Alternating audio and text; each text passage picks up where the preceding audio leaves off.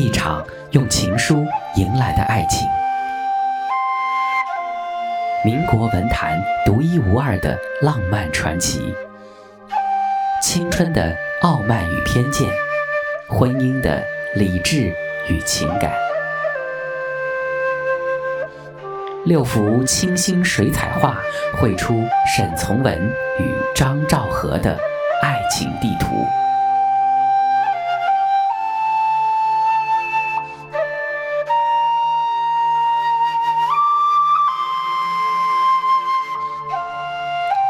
作者清晰，播音制作杨宇，一半温馨，一半冷。沈从文与张兆和的似水情缘。似水情缘。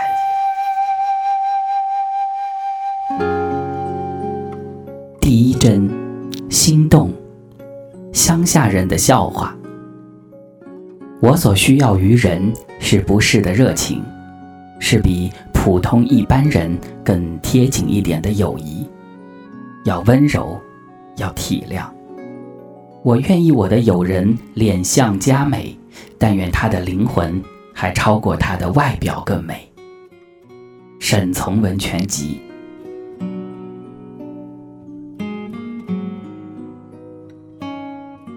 一九二九年，沈从文来到上海吴淞的中国公学教书，没料到第一堂课就闹出了大笑话。下课后，同学们立刻七嘴八舌议论开了，在老师中间也立刻传开了，还有人告到校长那里。不过胡适的宽容是出了名的，他只笑笑说：“上课讲不出话来，学生不轰他，这就是成功了。”后来沈从文曾在课堂上这样说起胡适。世之先生的最大的尝试，并不是他的新诗《尝试集》。他把我这位没有上过学的无名小卒聘请到大学里来教书，这才是他最大胆的尝试。原以为来到中国公学，有了一份稳定的工作，自己可以过得好一些。没想到出师不利，闹了一个大大的笑话。一时间让他信心大失，苦恼不已。但在伯乐胡适寄予的厚望之下，沈从文这匹千里马也只好硬着头皮走下去。虽然教书的日子不太好过，但比起从前北漂的时候可强多了，起码衣食有了保障。但沈从文打心底里还是很自卑。他始终觉得女人只会喜欢出国留过学的男子，自己一文不名，没有哪个女子会爱上他，甘愿做他的爱人，更不用说做他的妻子了。每每走在安静的校园里，见处处都是青春的影子、无虑的笑脸，沈从文既羡慕又忧伤。上课时，许多女生在台下叽叽喳喳。标致而可爱，却没有一个可以给他爱情的。课余之暇，也总是有一群天真的学生向他聚拢过来，找他谈心。一会儿七嘴八舌聊文学，一会儿大谈特谈爱情。可这些过于年轻的学生哪里会知道，他们所请教和倾诉的对象，自己也正陷于。诸多不可解的苦恼之中呢。沈从文当面不能说什么，背地里只有苦笑的份。没有爱情的青春，即便是名利双收、光辉夺目，也难免如一抹血色残阳，透着凄凉。情的空虚，欲的闭塞，如同千万只千足虫，无时无刻不在。咬噬着那颗无人问津的心。此时的沈从文同写沉沦时的郁达夫是极像的，自尊时睥睨一切，自卑时却低到尘埃里。他多么需要一个爱人，一个可以让他去爱、去珍惜，甚至去痛的人，哪怕万劫不复也好，只要能在荒野里开出一朵花来。或许也只有在涉世未深的女学生中，才真有可能出一个符合沈从文心中理想的爱人。短短的头发，微黑的皮肤，文文静静的样子，笑起来温顺而明媚，总是坐在教室前排认真的听课。这名叫张兆和的女生很快吸引了沈从文的注意。见了张兆和，沈从文回想起那些长在故乡的女孩，她们也被日头晒出健康的微黑皮肤，还有一双青玉似的眼睛，像山间的小鹿那样充满灵气。甚至这位女生的眉眼，有意无意的会让他想起芦溪县城里那家绒线铺的女儿翠翠，想起芷江古城里。那个细腰长身的马家女孩，可能正是这种似曾相识的感觉，使沈从文在一群花样年华的女孩中，独独注意到了她。心中期盼已久的爱人，不再是一个虚幻的影，也不再是一个模糊的梦，而是一个真实的女子，灵与肉的结合。他的爱。终于在张兆和身上找到了落脚点。有人说，寻找爱情的人其实是在寻找自己的影子；也有人说是带着一种互补心理。张兆和看起来阳光健康，而沈从文则文弱多病，说起话来也轻声细语。或许从一开始，沈从文就在他身上发现了自己所缺少和向往的特质。也正因如此，他才会如此迅速地引发了沈从文强烈的爱慕。看见张兆和，沈从文只觉得很想走过去，同他聊天，跟他接近，似乎认定他一定会懂得自己一样。虽然一切似乎来得太快。可在张兆和含笑低头的神态中，沈从文分明感觉到，他就是那个要和自己的一生发生关联的人。赵和是和二姐允和一起作为中国公学招收的第一批女生而入学的。第一年读的是预科，那时候大学里收女生还是新鲜事，男生对于女生自然是爱护有加。递情书也是常有的事。赵和面目清秀，由于皮肤黝黑，因此得了个外号，叫做“黑牡丹”，还被推为校花。她看起来含蓄文静，却曾出人意料地在校运动会上夺得女子全能第一名，可谓是静若处子，动若脱兔。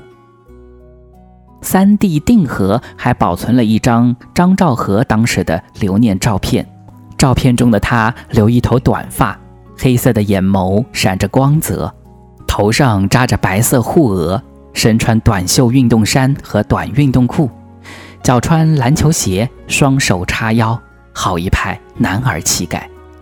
走过千万里路，渡过千万条河，任青春渐渐枯萎。原来只是为了遇见这样一位正当最好年龄的人。从此以后，沈从文上课的时候，只要看到他，心就会砰砰直跳，讲课也更紧张了。漫步校园，也不知怎么就走到了张兆和宿舍楼下，却又不敢上去敲门。他第一次敲开张兆和宿舍的门时，紧张兮兮地说。哦，原来你就是那个笑话。原本一心想要恭维中国公学有名的校花，给这位女生留下好的印象，却不料一开口又闹了一个笑话。沈从文的声音轻而细，是夹着四川口音的凤凰口音，词词诺诺，旁人听起来会比较费力。钱钟书的小说《猫》中有沈从文的影子，里面形容他的声音极为贴切，说举动斯文的曹世昌讲话细声细气，柔软悦耳，隔壁听来颇足使人误会心醉。但是当了面一听，一个男人软绵绵的讲话，好多人不耐烦，恨不得把他像无线电收音机似的播一下，放大他的声音。这样的声音条件做老师自然是个劣势，而在追求女孩方面也说不上是个优势。尽管内心深处充满了深深的自卑，可是沈从文的心已如一颗日渐饱满的核桃，强烈的只想挣破那层坚硬的果壳，呼吸那扑面而来的清新空气。日思夜想，沈从文终于决定。是时候向张兆和表白了。当时沈从文的九妹岳萌跟着哥哥一起来上海，他在中国公学借读，与张兆和住在同一个宿舍。有一天，沈从文特意去女生宿舍，说是来看九妹，实际上一边故作镇定地跟妹妹说话，一边紧张地酝酿着该怎么把情书递出去。挨了许久，终于不得不下楼了。可沈从文握着门把手，半天不肯走。张兆和见了，问他怎么了。沈从文结结巴巴地说：“我要拿个古怪的东西给你。”说完，掏出一封信，递给了他。沈从文走后，张兆和好奇地展开信纸，上面只一句话：“不知道为什么，我忽然爱上了你。”看到这发痴的情话，张兆和愣住了。这并非他第一次收到老师写的情书，在这之前，他的中学老师也曾写信向他示爱。他是等到赵和上大学后向他表白的，问他是否考虑嫁给他，因为还有另外一位女子对这位老师表示了好感。他想知道张兆和的意思。张兆和给这位中学老师的回信写得不留余地，拜读尊函，不知所云。这一回又收到作家兼老师沈从文的情书。张兆和感到的不是那种满堂惜美人，忽独与雨兮暮成被眷顾的自喜，而是吃惊。这位讲课结结巴巴、看起来腼腆羞涩的沈老师，竟然会这样大胆的突然给女学生递起了情书。自从上过沈从文失败的第一堂课后，张兆和并不觉得他是位可尊重的老师，不过是个会写写白话文小说的青年人而已。所以起初，张兆和对沈从文根本谈不上有多大的好感。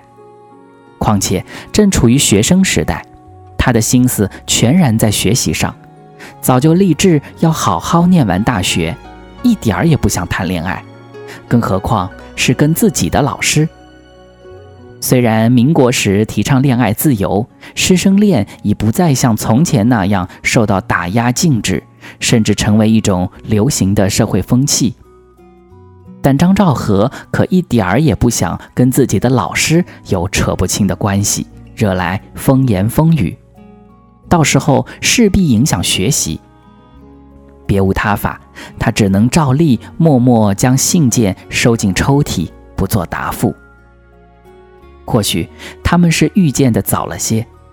当时张兆和还是含苞待放的少女，只想着好好念书，而沈从文却处于急需成家立业的年纪。沈从文要吃苦头，应该说是一开始就注定了的。在湘西，那些陷入情网的男子总是喜欢扯开歌喉，为意中人唱山歌，来表达自己心中的爱意。土家族有踏歌节。白首节，苗族有四月八赶秋节，是男女青年尽情歌唱的盛大节日。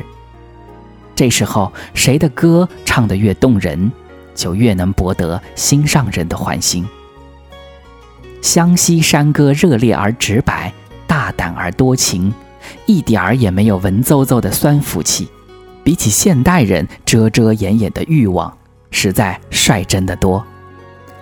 沈从文自己也很中意那些山歌，虽然自愧歌喉不佳，但有时真想像苗家小伙子那样，扯起喉咙对张兆和大声唱一首放肆的山歌：“天上起云，云起花，包谷林里种豆荚，豆荚缠坏包谷树，娇妹缠坏后生家，焦家门前一种坡。”别人走少，狼走多，铁打草鞋穿烂了，不是为你，为哪个？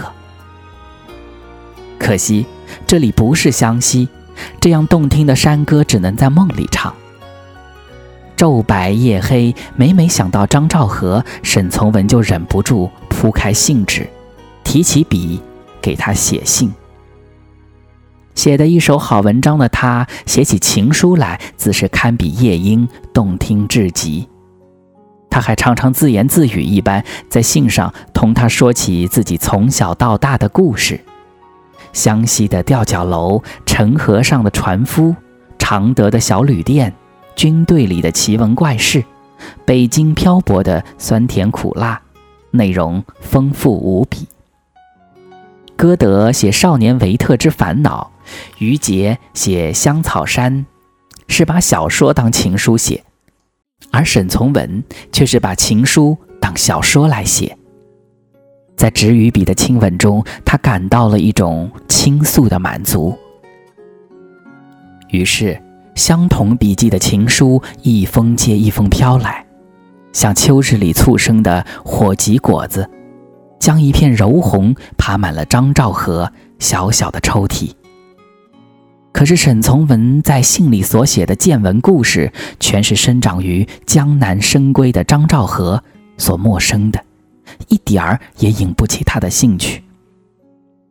张兆和一封信也不回，沈从文的信却越写越长，越写越多，有时候一天好几封，有的从邮局寄信都得超重了。信里的疯话痴话，却好像永远也说不完。每天被这些纷纷雪片所扰，张兆和满心惊讶，奇怪自己竟会引发了一位先生如此疯狂的爱情。这不但让他感到害怕，甚至让他有些愤怒，觉得这着实失礼。